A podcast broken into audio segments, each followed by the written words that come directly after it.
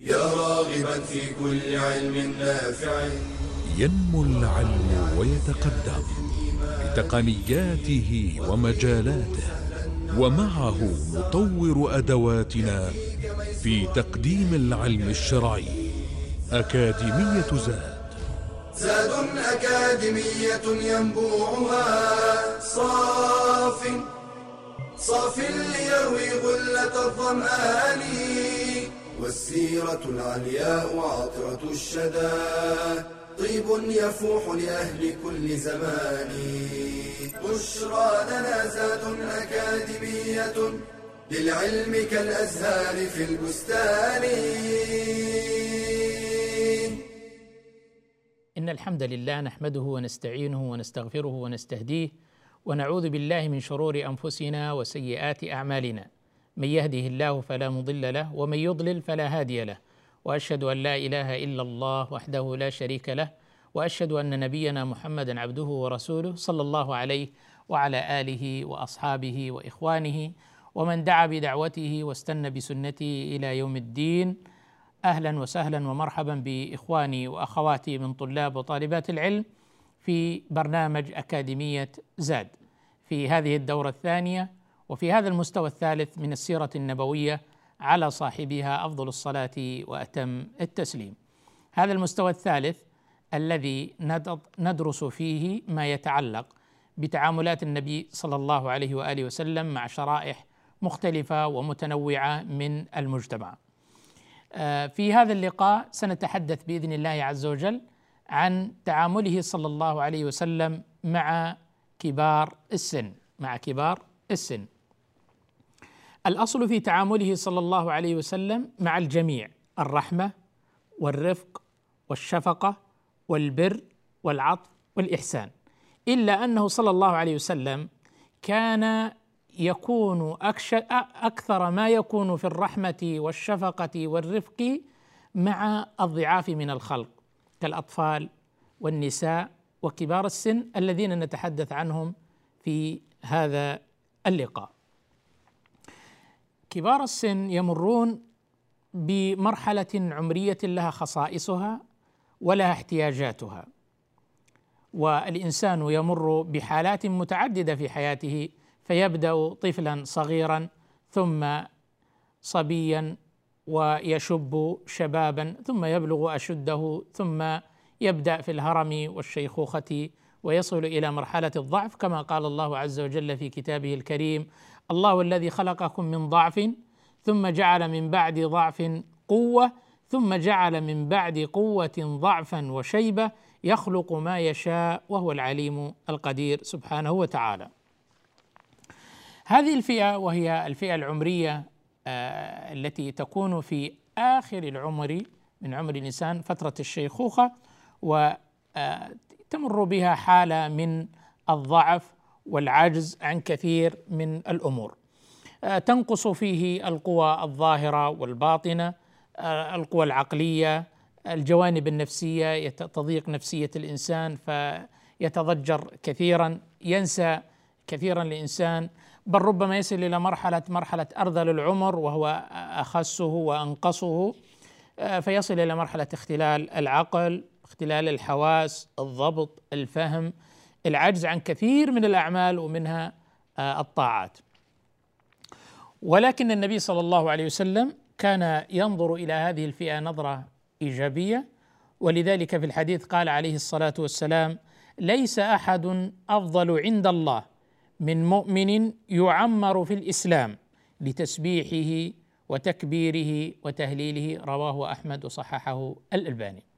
ليس أحد أفضل عند الله اذا من يعمر في الإسلام يعني من مؤمن يبلغ من العمر سنين عددا يمتعه الله عز وجل بطول العمر وهو على الإيمان لما يكون منه من عمل صالح. قال صلى الله عليه وسلم لتسبيحه وتكبيره وتهليله. فهذا من أفضل الناس عند الله عز وجل مؤمن معمر. ولذلك أيضا قال صلى الله عليه وسلم خياركم أطولكم أعمارا وأحسنكم عملا. جمع بين أمرين مهمين طول العمر وحسن العمل لأنه قد يطول بالإنسان العمر لكن وللعياذ بالله قد يسوء العمل وهؤلاء يكونون على شر حال والعياذ بالله إذا ختم لهم بسوء العمل. لكن الإنسان إذا أطال الله في عمره أمد الله وفسح له في أجله وبارك له في عمله ووفقه لحسن العمل فذلك من الأخيار وذلك ممن يفضل عند الله عز وجل. هناك بعض الأبيات الجميلة التي تصف حال المراحل العمرية التي يمر بها الإنسان ومنها ما قاله الشاعر حيث قسم الأعمار على عشر سنوات عشرا عشرا فقال ابن عشر من السنين غلام رفعت عن نظيره الأقلام. هو في هذه المرحلة غلام مرفوع عنه القلم.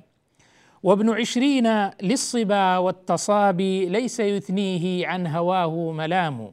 مرحلة صبا وتصابي ويجد صعوبة في ضبط آه، ما تشتهيه نفسه ويهواه. وابن والثلاثون قوة. وشباب وهيام ولوعة وغرام. هذه المرحلة الثالثة العشر الثالثة. فإذا زاد بعد ذلك عشرة يعني أصبح أربعين. فإذا زاد بعد ذلك عشرة فكمال وشدة وتمام. حتى إذا بلغ أشده وبلغ أربعين سنة قال رب أوزعني أن أشكر نعمتك التي أنعمت علي وعلى والدي وأن أعمل صالحا ترضاه وأصلح لي في ذريتي إني تبت إليك وإني من المسلمين. فإذا زاد بعد ذلك عشرة فكمال وشدة وتمام. وابن خمسين وابن خمسين مر عند حياة فيراها كأنها أحلام. ينظر إلى الحياة التي قضاها خمسين عام كأنها مثل الحلم كان نائم فعاش فترة بسيطة وراء ذلك الحلم الجميل ثم مضى. وابن خمسين مر عند حياة فيراها كأنها أحلام وابن ستين صيرته الليالي هدفا للمنون فهي سهام. يعني إذا بلغ الستين أصبح مع الليالي والأيام عرضة للأمراض والمنون والأخطار تتلقفه من كل حدب وصوب هذه السهام. وابن ستين صيرته الليالي هدفا للمنون للمنون فهي سهام. وابن سبعين عمره قد كفاه لا يبالي متى يكون الحمام. يعني ابن سبعين وصل إلى مرحلة يعني كما أخبر النبي صلى الله عليه وسلم أعمار أمتي بين الستين إلى السبعين وقليل منهم من يجوز ذلك. وابن سبعين عمره قد كفاه لا يبالي متى يكون الحمام يعني الموت. وإذا عاش بعد ذلك عشرة يعني ثمانين بلغ الغاية التي لا ترام كما أخبر النبي عليه الصلاة والسلام. أعمار أمتي بين الستين والسبعين وقليل من يجوز. وإذا عاش بعد ذلك عشرا يعني الثمانين بلغ الغاية التي لا ترام وابن تسعين عنه لا تسلني فابن تسعين ما عليه كلام. وإذا عاش بعد ذلك عشرة يعني مئة فهو حي كميت والسلام. هذه إشارة إلى المراحل العمرية التي يمر بها الإنسان وما يحياها ويعيشها. ولذلك فإن النبي صلى الله عليه وسلم قال أن خير هذه الأمة من طال عمره وحسن عمله. يعني ليس طول العمر ممدوحا على الإطلاق لأنه قد يطول بالإنسان العمر فيسيء العمل فيكون حجة ومضاعفة للسيئات عليه. لكن خيركم من طال عمره وحسن عمله. وقد أوصى النبي صلى الله عليه وسلم بهؤلاء كبار السن بقوله من لم يرحم صغيرنا ويعرف حق كبيرنا فليس منا. يرحم الصغير ويعرف حق الكبير. الكبير حقه الاحترام التقدير التقديم الصبر عليه تحمله قضاء حوائجه يعني التأدب معه وتقديمه. ولذلك كان الصحابة رضي الله عنهم يعرفون لكبار السن قدرهم. ومن ذلك أن ابن كثير في البداية والنهاية ذكر قصة عجيبة لعمر بن الخطاب رضي الله تعالى عنه نستمع إليها بعد الفاصل. بشرى لنا زاد أكاديمية للعلم كالأزهار في البستان.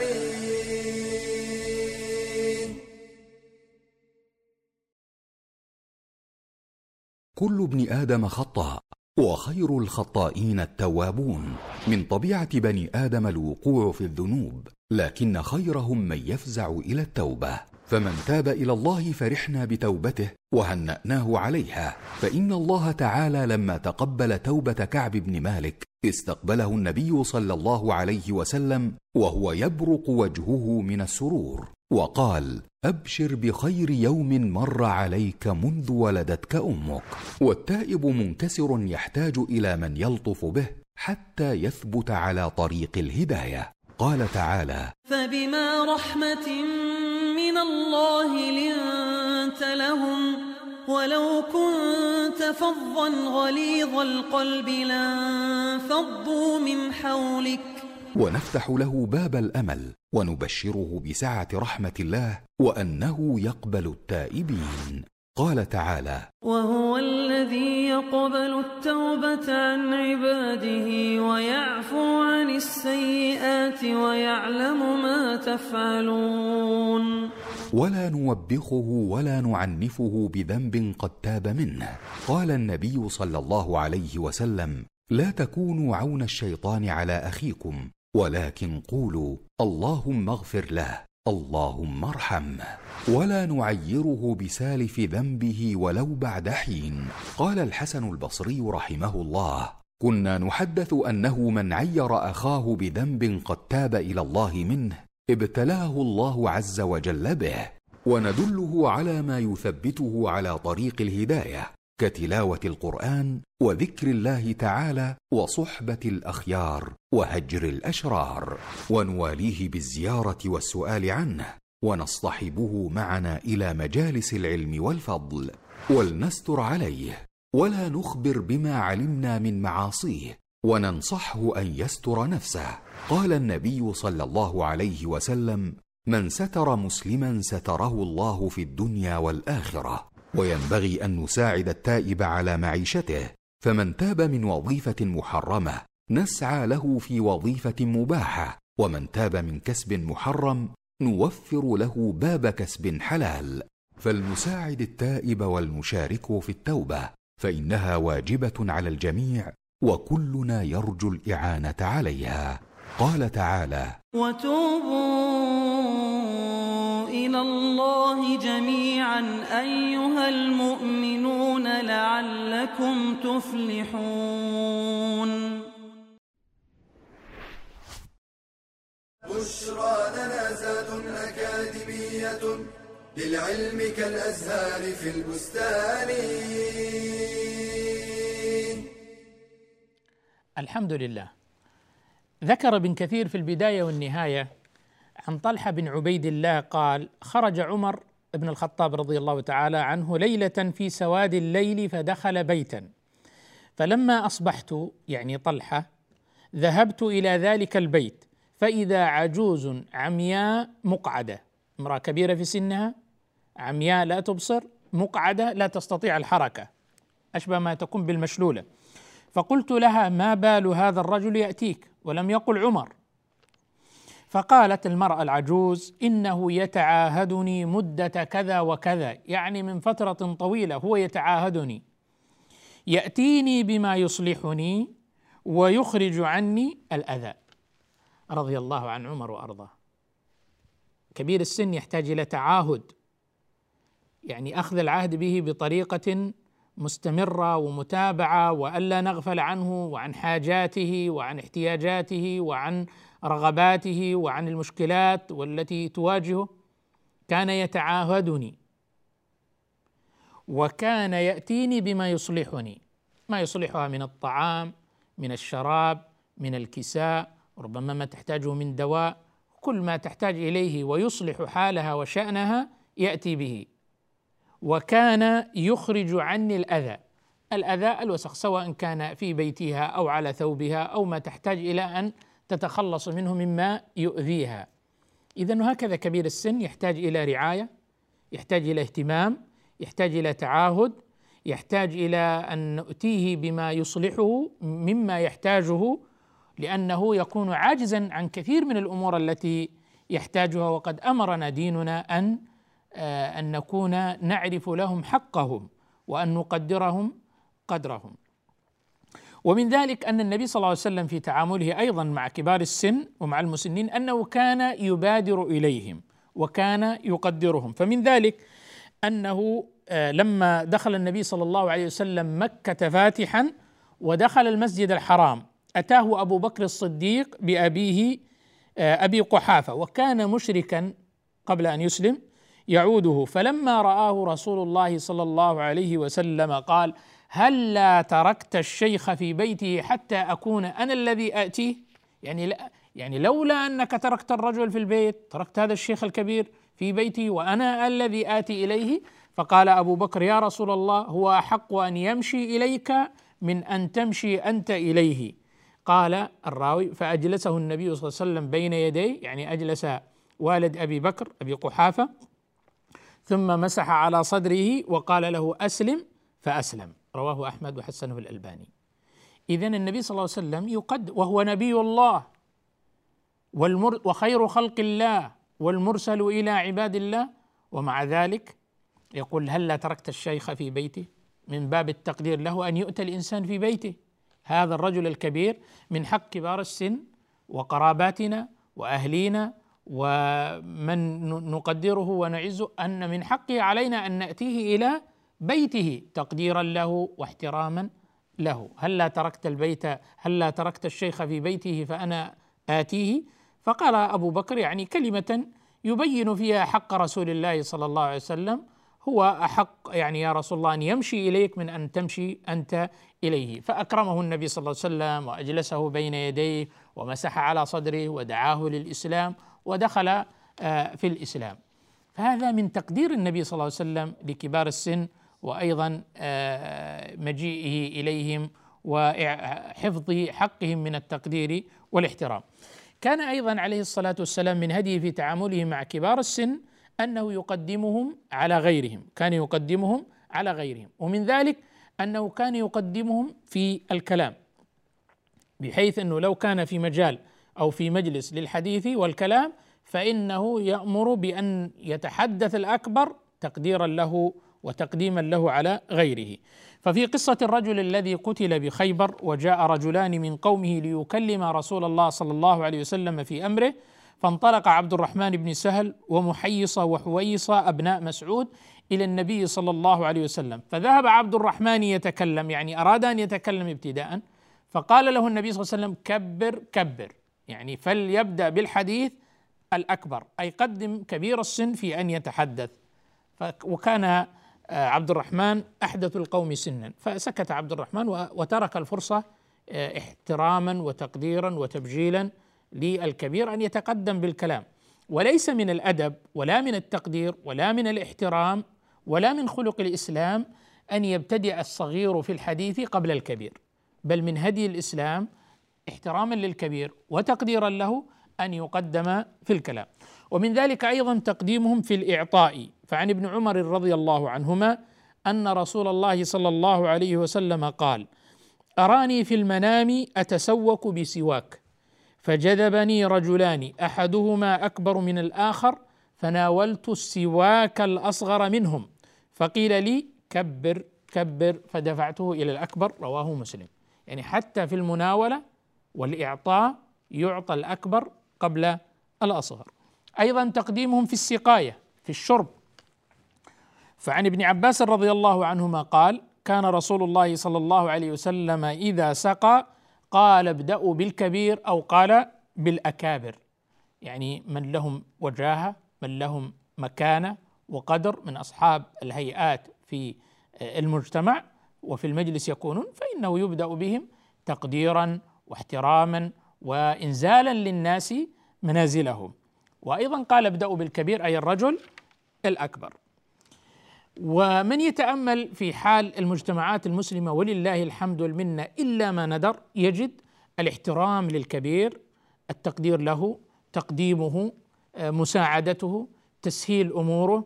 آه، فتجد كبير السن لو تعرض لمرض مثلا أو دخل إلى المستشفى تجد أن أبناءه وأولاده وأحفاده وقرابته يتنافسون كلهم على من يكون معه من يرافقه ويتنابون على ذلك في خدمته ومساندته وقضاء حوائجه والوقوف إلى جواره. وهذا من فضل الإسلام وبركة الإسلام. ونجد خلاف ذلك في كثير من المجتمعات غير المسلمة. نجد أن كبار السن ينظر إليهم على أنهم عاله على المجتمع. عاله على المجتمع. لذلك بعض الغربيين الذين أعدوا بعض التقارير كان بعضهم يذكر أن الإنسان إذا تجاوز سن التقاعد أو الستين وأكثر فإنه يتمنى أن يحصل على معاملة كمعاملة البشر لأنه كثير من الناس يتخلون عنهم وحتى أقرب الأقربين لهم من أهليهم من أولادهم يتخلون عنهم ويتركونهم لضعفهم وحاجتهم. ولذلك نشأ عندهم وحدث ما يتعلق بالكلاب أكرمكم الله وتربية الكلاب بل حتى توريث الكلاب.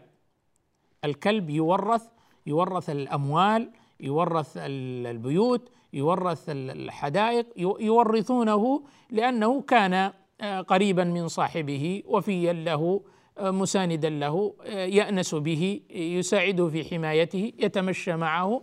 وأما من من أقاربه وأولاده فربما أنهم نسوه أو تجاهلوه. فنحمد الله تبارك وتعالى على نعمة الإسلام الذي أكرمنا الله تعالى به. من هدي النبي صلى الله عليه وسلم أيضا في تعامله مع آه، كبار السن أنه كان يذكرهم بالله لقرب أجلهم. وهذا من الأمور المهمة جدا. الشخص الكبير يحتاج إلى أن يذكر بالله سبحانه وتعالى ويحتاج أن يذكر بلقاء الله عز وجل ويحتاج أن يدعى إلى التوبة ويدعى إلى آه، الوصية ويدعى إلى إصلاح شأنه ويدعى إلى التحلل من ممن كانت بينه وبينه خصومة آه، في أموال أو في أعراض أو سباب أو هجر أو غيره يدعى إلى ذلك ويذكر لأنه الآن على مشارف الآخرة. يعني الآن قطع شوطا كبيرا من هذه الدنيا وهي الآن على وشك الغروب والأفول هو يعيش مرحلة غروب شمس هذا العمر. وينتظر الإقبال على حياة جديدة أخرى. لكن هذه الحياة الجديدة لها تبعاتها تبعاتها ولها مساءلاتها عما مضى من العمر.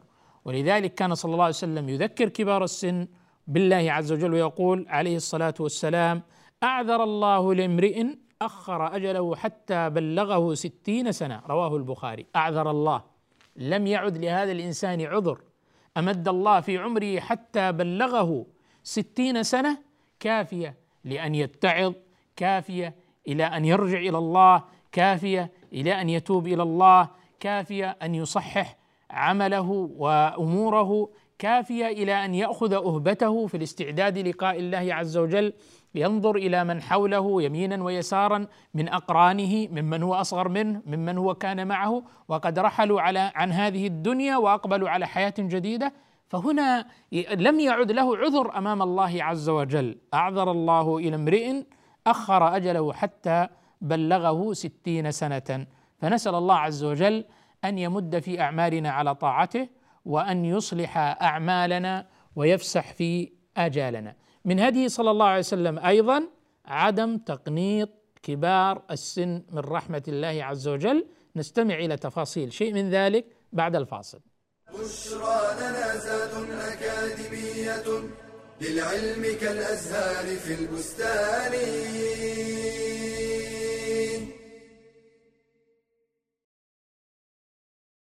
الفقيه المجتهد صاحب الرأي والحجة والبيان أحد أئمة المذاهب الأربعة الفقهية أبو حنيفة النعمان بن ثابت التيمي الكوفي.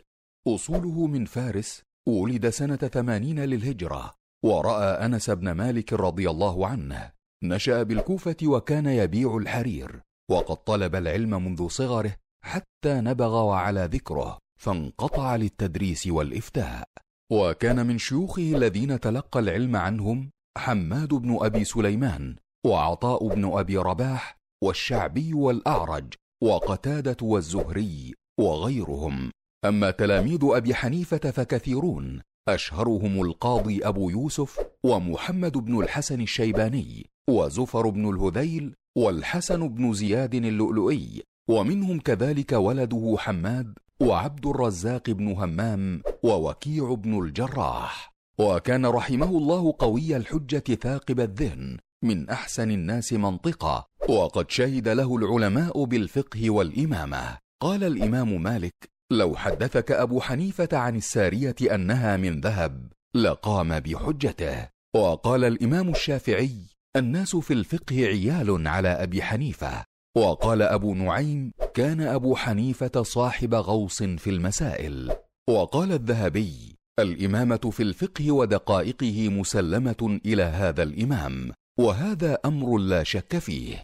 وقد جمع إلى علمه وفقهه الورع والعبادة. قال عنه تلميذه أبو يوسف كان شديد الذب عن المحارم شديد الورع لا ينافس أهل الدنيا فيما بين أيديهم طويل الصمت دائم الفكر. وقال أبو عاصم النبيل كان أبو حنيفة يسمى الوتد لكثرة صلاته. وقال مكي بن إبراهيم جالست الكوفيين فما رأيت أورع من أبي حنيفة. وقال عبد الله بن المبارك ما سمعت أبا حنيفة يغتاب عدوا له قط وأراده ابن هبيرة أمير العراقين على القضاء فامتنع ورعا ثم أراده بعد ذلك أبو جعفر المنصور على القضاء فامتنع أيضا إلى أن توفي وله سبعون عاما. كانت وفاته رحمه الله ببغداد سنة مئة وخمسين للهجرة وهي السنة التي ولد فيها الإمام الشافعي رحمه الله. من أقواله رحمه الله تعالى إنما أدركت العلم بالحمد والشكر فكلما فهمت ووقفت على فقه وحكمة قلت الحمد لله تعالى فازداد علمي. بشرى لنا زاد أكاديمية للعلم كالأزهار في البستان. الحمد لله والصلاة والسلام على رسول الله وعلى آله وصحبه ومن والاه وبعد. ما زلنا يعني نتعاطى مع هدي النبي صلى الله عليه وسلم في تعامله مع كبار السن هذه الفئة المهمة والغالية. ورأينا كيف كان النبي صلى الله عليه وسلم يدعو إلى توقيرهم. ليس منا من لم يرحم صغيرنا ويعرف حق كبيرنا. ومن أعظم الأعمال الصالحة التي يتقرب بها الإنسان إلى الله عز وجل أن يطول عمره ويحسن عمله. وأوصى صلى الله عليه وسلم بهذا الكبير خيرا توقيره واحترامه وتقديمه وتوقيره. ليس منا من لم يرحم صغيرا ويعرف حق كبيرنا له حقوق يجب أن تراعى. يجب أن يؤخذ بها. ذكرنا من هديه صلى الله عليه وسلم عدم تقنيط كبار السن من رحمة الله عز وجل. قد يصل الإنسان إلى مرحلة من العمر من الكبر عتية وربما يكون قد أسرف في حياته ظلم نفسه وظلم غيره وفرط في حقوق الله كثيرا وربما أن الله يتداركه في آخر عمره بتوبة نصوح يتألم على ما مضى من عمره. فالواجب في مثل هذه اللحظة أن نساعده ونفتح له نوافذ من الأمل والا يقنط من رحمة الله عز وجل فإنه إن تاب تاب الله تعالى عليه. وأما حق حقوق الناس إذا لم يتحلل منها فأمرها إلى الله عز وجل وهو الكريم سبحانه وتعالى. عن عمرو بن عبسة رضي الله عنه قال جاء رجل إلى النبي صلى الله عليه وسلم شيخ كبير يدعم على عصا له يعني يتوكأ على عصا. قد انحنى ظهره من الكبر وسقط حاجباه على عينيه يعني رجل شيخ كبير هرم. فقال يا رسول الله إن لي غدرات وفجرات فهل يغفر الله لي؟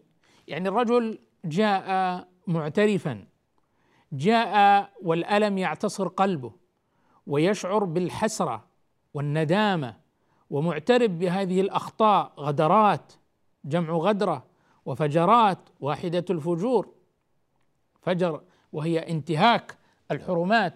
إن لي غدرات وفجرات فهل يغفر الله لي؟ جاء يتساءل عن هل يغفر الله سبحانه وتعالى له فإن كان سيقبل. فقال النبي صلى الله عليه وسلم ألست تشهد أن لا إله إلا الله؟ قال بلى. وأشهد أنك رسول الله صلى الله عليه وسلم. قال قد غفر الله لك غدراتك وفجراتك. فولى الرجل وهو يقول الله أكبر الله أكبر الله أكبر. معظما لله سبحانه وتعالى الذي وسعت رحمته كل شيء. فهو فرح أن يقبل الله توبته وهو فرح أن يغفر الله له ذنوبه غدراته وفجراته حتى أنه في بعض الروايات قال يا رسول الله وغدراتي وفجراتي في بعض يبدل الله سيئاتك حسنات. فورج الرجل باكيا فرحا مهللا مكبرا مستغفرا لربه سبحانه وتعالى. فهذا من الهدي النبوي. أن يتعامل معه في هذه الفترة وفي هذه المرحلة بمزيد من الترفق وفتح باب الأمل والتذكير بالله عز وجل ولقاء الله سبحانه وتعالى وتغليب رحمته عز وجل. فإذا كان مسرف ذكر بالتوبة والعودة والاستغفار وأن الله يمحو ما مضى ويكفر السيئات ويغفر الذنوب والخطيئات. وندعوه إلى التحلل ممن كان بينهم بينه وبينه خصومة. فهكذا كان شأن النبي صلى الله عليه وسلم أنه لا يقنطهم. وكان يخفف عليهم في كثير من الأحكام الشرعية التي تتعلق بالعبادات أو بالحج. لما جاءته تلك المرأة تقول إن فريضة الإسلام أدركت أبي شيخا كبيرا لا يستقر على الراحلة. افاحج عن أبي؟ قال حجي عن أبيك. يعني ينيب. يعني حين يكون عاجزا فإنه له أن ينيب من يحج عنه. وكذلك في الصلاة إذا لم يكن يستطع أن يصلي قائما صلى جالسا. فروعي في حق الشيخ الكبير أشياء كثيرة لظروف ضعفه وحاجته. هنا يعني ننبه أنفسنا وإخواننا وأخواتنا الذين يسعى ويمر بهم العمر والأيام والليالي. فإن النبي صلى الله عليه وسلم قال لا تزول قدم عبد يوم القيامة حتى يسأل عن أربع. عن عمره فيما أفناه. وعن شبابه فيما أبلاه وعن ماله من أين اكتسبه وفيما أنفقه وعن علمه ماذا عمل به. هذه أربعة أشياء أسئلة واضحة الأسئلة مكشوفة ومنها سؤالان يتعلقان بالعمر العمر بشكل عام الحياة عن عمره فيما أفناه. فيما أفنيت عمرك؟ فيما قضيت هذا العمر؟ هذا العمر الذي أعطاك الله عز وجل وأمد في عمرك وفسح في أجلك؟ ويجوز للعبد أن يدعو لنفسه بطول العمر. اللهم أمد في عمري على طاعتك وافسح لي في أجلي وأحسن عملي. لكن لا بد أن يقرنها بحسن العمل. وأيضا قد ربما يدعو الله عز وجل أن يختار له فهو لا يدري. وإذا أردت بقوم فتنة فاقبضني إليك غير مفتون. يعني خشية الفتنة. يعني طول العمر إذا تبعه حسن العمل مع العافية والبعد عن الفتن والسلامه من الفتن ومضلات الفتن فلا شك أن هذا مما يزيد في عمل الإنسان وحسناته عند ربه عز وجل. سيسأل عن هذا العمر عن عمره فيما أفناه وعن شبابه فيما أبلاه. الشباب فترة خاصة من بين العمر كله. هي يمكن أن تكون في مثل فصل الربيع بين بين فصول السنة. مرحلة الشباب. حماس وقوة واندفاعة وفورة كل هذا يعني من من في مرحلة الشباب قوة في البدن حدة في في العقل والتفكير والإبداع آه، نفسية متوقدة متجهة إلى العمل إلى البناء إلى العطاء آه، تنظر إلى المستقبل والأمل. فهذه المرحلة سيسأل الله عز وجل عنها على وجه الخصوص. هنيئا لمن وفق للإجابة الطيبة المباركة أن يكون أنفق عمره في طاعة الله عز وجل. أن يكون قد أمضى عمره وشبابه في طلب العلم في تعليم العلم في الدعوة إلى الله عز وجل في الإحسان إلى الخلق في حفظ القرآن الكريم في تعلم القرآن وتعليمه في نشر السنة في الإحسان إلى عباد الله أنه اختار مجالا من مجالات الخير والنفع لينفع المسلمين في دينهم ودنياهم. أنه لم يمضي هذا العمر هدرا هذا العمر ثمين. هذه الأيام غالية. وكثير من الناس إذا وصل إلى مرحلة الشيخوخة وأن يكون من كبار السن الذي نتحدث عنها اليوم نظر إلى الماضي نظرة الحزن والألم وأيضا نظرة التشوق. ويردد ما قاله الشاعر ألا ليت الشباب يعود يوما فأخبره بما صنع المشيب. سأخبر هذا الشباب بما صنع المشيب من العجز. والحاجة والضعف بل أن الإنسان يصل إلى مرحلة من المراحل حتى لا يستطيع أن يقضي حاجته الخاصة بنفسه يحتاج إلى من يعاونه. ولذلك تعوذ النبي صلى الله عليه وسلم من أرذل العمر قال وأعوذ بك أن أرد إلى أرذل العمر. فوصيتي أن نستثمر أعوارنا في طاعة الله عز وجل فيما يقربنا من الله سبحانه وتعالى. ووصيتي أيضا لمن آه، يتعامل مع كبار السن أن يرحمهم أن يتلطف بهم أن يحسن إليهم أن يتعاهدهم يتفقد احتياجاتهم يسعى في قضاء حوائجهم وعلينا أن نوسع صدورنا نوسع صدورنا ونصبر عليهم ونتلطف بهم وحتى تجد الشيخ الكبير يضجر سريعا وربما تلفظ الفاظا آه، يعني فيها من يعني من الخصام والسباب لمن هو من أشد الناس رعاية له. فعلى الإنسان أن يصبر وعلى الإنسان أن يتحمل ويكون قريبا وخصوصا إذا كانوا من الوالدين خصوصا إذا كانوا من الوالدين وأن نعلم أبناءنا البر بأجدادهم يكونون قريبين منهم يحسنون إليهم. رزقنا الله وإياكم طول العمر في طاعة الله عز وجل وحسن العمل. اللهم افسح في آجالنا وأصلح أعمالنا وبارك أعمارنا وجنبنا الفتن ومضلات الفتن يا رب العالمين وآخر دعوانا أن الحمد لله رب العالمين. يا راغبا في كل علم نافع متطلعا لزيادة الإيمان وتريد سهلا النوال ميسرا يأتيك ميسورا بأي مكان زاد زاد أكاديمية ينبوعها. صاف صاف ليروي غلة الظمآن. بشرى لنا بشرى لنا بشرى لنا زاد أكاديمية للعلم كالأزهار في البستان.